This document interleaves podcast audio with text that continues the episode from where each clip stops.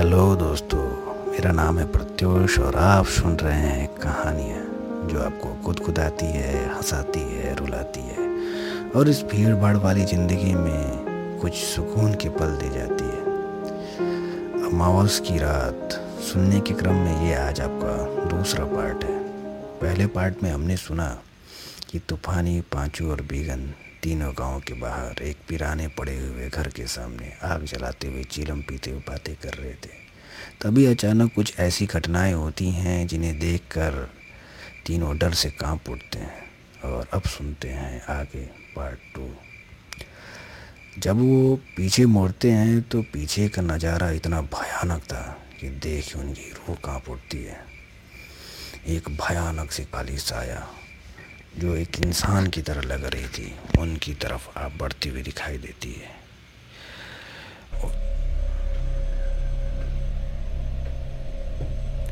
उस साय के अंदर एक लाल दहकती हुई रोशनी निकल रही थी, जैसे लग रहा हो कि वो साया अपनी लाल दहकती हुई आँखों से इनकी तरफ़ देख रही हो और बढ़ रही हो। अचानक से अगले ही पल वो साया कहीं गायब हो जाती है। साया दिखती है, ना वो रोशनी। यह देख के तीनों और काँप उठते हैं। उनका पैर वहीं जम उठता है। उनकी रूह वहीं काँप उठती है। अचानक से बंजर पड़े उस घर का दरवाज़ा फिर से धड़ से बोलता है। इस आवाज़ के साथ वो अपनी जमी हुई मुद्रा से बाहर आते हैं और दिल की धड़कनें फिर से चल उठती है। डरते हुए और कांपते हुए पाँचों बिगन से बोला ई बिगन भैया ई कहता बिगन अरे पचुआ आय दादा ये तो भूत तर है। भूत का नाम सुनते ही तूफानी के चेहरे की हवाइयाँ उड़ जाती हैं। लेकिन अपनी झूठी हँसी दिखाते हुए थोड़ी सी हिम्मत दिखाते हुए क्योंकि ग्रुप में उस छोटे से गाँव में सबसे ज़्यादा इनकी ही मारी जाती है ना। तो थोड़ी सी हिम्मत दिखाते हुए हीरो बनते हुए बोले, अरे बहुत तोड़े था हम लोग सीलम पी रहे ना, इसलिए लगा। तो पाचू बोलते हैं तो तीनों के एक ही जैसा दिखाई देगा का? अलग अलग मुँह दिखना चाहिए। तभी कुत्ते की रोने की आवाज़ फिर से आई।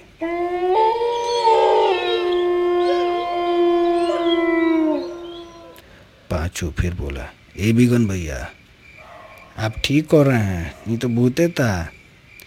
आज आप मौसे की रात है ना। आज के दिन चुराइन लोग बाहर निकलती हैं, अब मर्द लोग को उठा ले जाती हैं। तूफानी बोले आई था था मर्द लोग को उठा ले जाती है। बीगन हाँ चाचा, मर्द लोग को उठा ले जाती है। तूफानी आ उठा के क्या करती है? तो पाचू ए तूफानी चाचा उठा के बिया कर लेती है।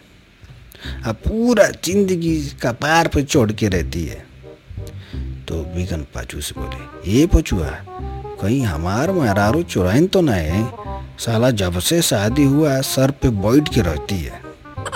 तभी अचानक तूफानी बोल उठे, बिया कर लेती हैं, तब तो हम बच जाएँगे। लेकिन तुम दोनों का बड़ा याद आएगा। पाचू बोला, काहे चाचा? आप काहे बच जाएँगे? तूफानी, अरे हम बुढ़ान गए हैं। हमको काहे उठाएगी? हमसे तो खड़ा भी नहीं हो पाता। हमसे बियाह करके क्या करेगी? तो पाचू बोला, अरे चाचा इससे कैसे?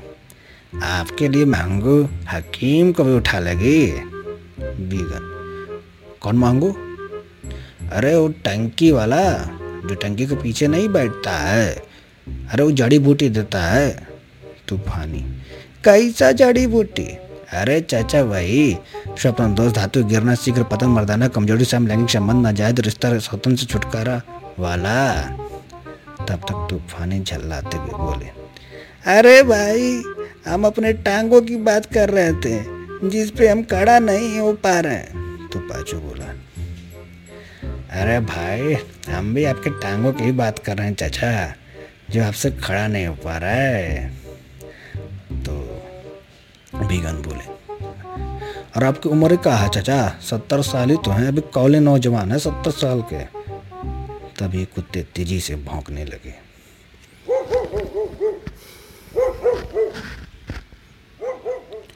बंजर घर का दरवाज़ा फिर से बोला, इस बार बेगन जो कि एक आर्मी में रसोईया थे, थोड़ी हिम्मत करते हुए अपने मोबाइल का टार्च चलाया और उस बंजर पड़े हुए घर के दरवाजे की सुराख से उस घर के अंदर झांकने की कोशिश की। और साथ में पाचू और तूफानी भी झांकने की कोशिश की। अभी वो झांकी रहे थे, तभी अचानक किसी ने पाचू और तूफानी कंधे पे पीछे से हाथ रख दिया। दोनों चिल्लाते हुए भागने लगे।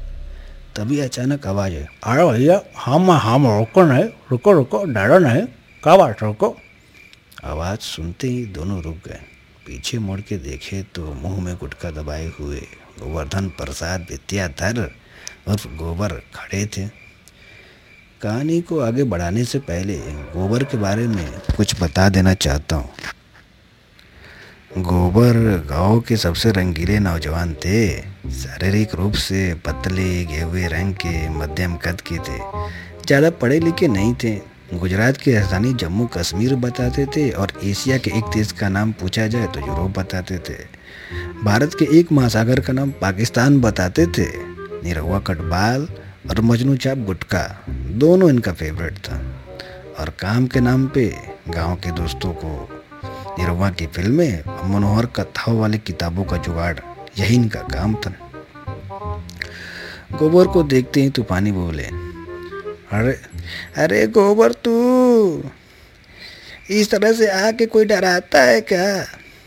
अरे काका, आपकी गाँव मेरा मतलब है कि आप इतने डरे क्यों है? तो पाचू ने गोबर को सारी बात बताई। गोबर की बातें, पाचू की बातें सुनकर गोबर की गा, मेरा मतलब है, हालत ख़राब हो गई और डरते हुए गुटका थूक के बोले, अरे, ई का बवासीर है? अरे भैया, हम तो अच्छा भला सलीमा वाला गाना सुनते हुए जा रहे थे।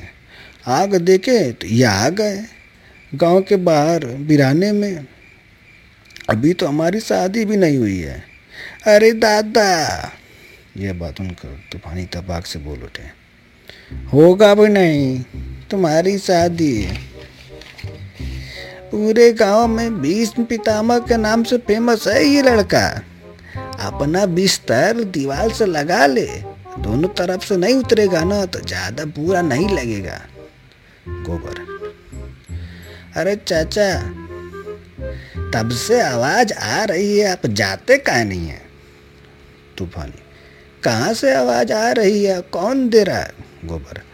अरे ऊपर से रही है भगवान दे रहे हैं, आप जाते का नहीं है? दोनों में आपस में बिल्कुल भी नहीं बनती थी, दोनों हर वक्त लड़ते रहते थे। अब वो क्यों लड़ते थे, इसका पता आपको कहानी में आगे चलेगा। अभी वो लड़ी रहे थे, तभी वो दरवाज़ा फिर से धड़ से बोला इस बार कुत्ते के भौंकने और रोने, दोनों की आवाज़ फिर से एक साथ आई।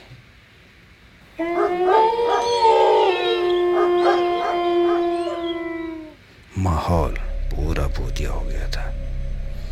अचानक कहीं दूर से पायल के खनकने की आवाज़ आने लगी। दोनों ने, चारों ने सर उठा के देखा तो दूर से एक सफ़ेद साया इनकी तरफ़ चली आ रही थी। धीरे धीरे वो साया पास आ रही थी और उसके साथ ही पायल की आवाज़ भी पास आ रही थी। तूफानी, आलतू जलाल जलालतू आई बुला को डालतू आलतू जलाल जलालतू आई बुला को डालतू तब बीगन बोले। अरे, ये मन तो काम नहीं करता है। पांचो, काहे काहे बीगन भैया? बीगन, अरे, हमारे पत्नी के सो जाने के बाद रोज आधा घंटा हम ये मंत्र कहते थे, लेकिन आज तक बला टली है का?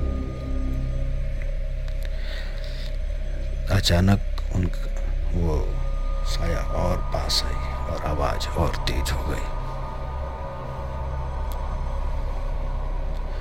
उनका दिमाग काम करना बंद कर दिया। चारों ने डर के मारे आँखें बंद कर ली और वहीं जम से गए।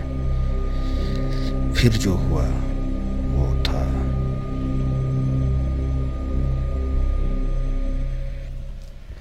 तो दोस्तों, ये थी मेरी कहानी का पार्ट टू और इसका अगला पार्ट आने वाला है, जो कि पार्ट थ्री हो, जो आखिरी पार्ट होगा। इस पार्ट में आपको सारे सवालों के जवाब मिलेंगे, जैसे कि वो जलती हुई आँखों वाला काली साया कौन थी? दरवाज़ा धड़ धड़ क्यों बोल रहा था? ये सफ़ेद साया कौन थी? और हाँ अगले पार्ट यानी कि लास्ट पार्ट में उसमें कुछ हसीन भी होने वाला है एक छोटी सी, प्यारी सी लव स्टोरी भी शुरू होने वाली है। और मस्ती तो बहुत ज़्यादा बहुत ज़्यादा हँसी, बहुत ज़्यादा मस्ती, बहुत ज़्यादा रोमांच, छोटी सी लव स्टोरी और बहुत थोड़ा सा डर। सबका मिश्रण होने वाला है पार्ट थ्री तो पार्ट थ्री ज़रूर सुनिएगा क्योंकि पार्ट वन और पार्ट टू इनसे कई गुना ज़्यादा मज़ेदार होने वाला है पार्ट थ्री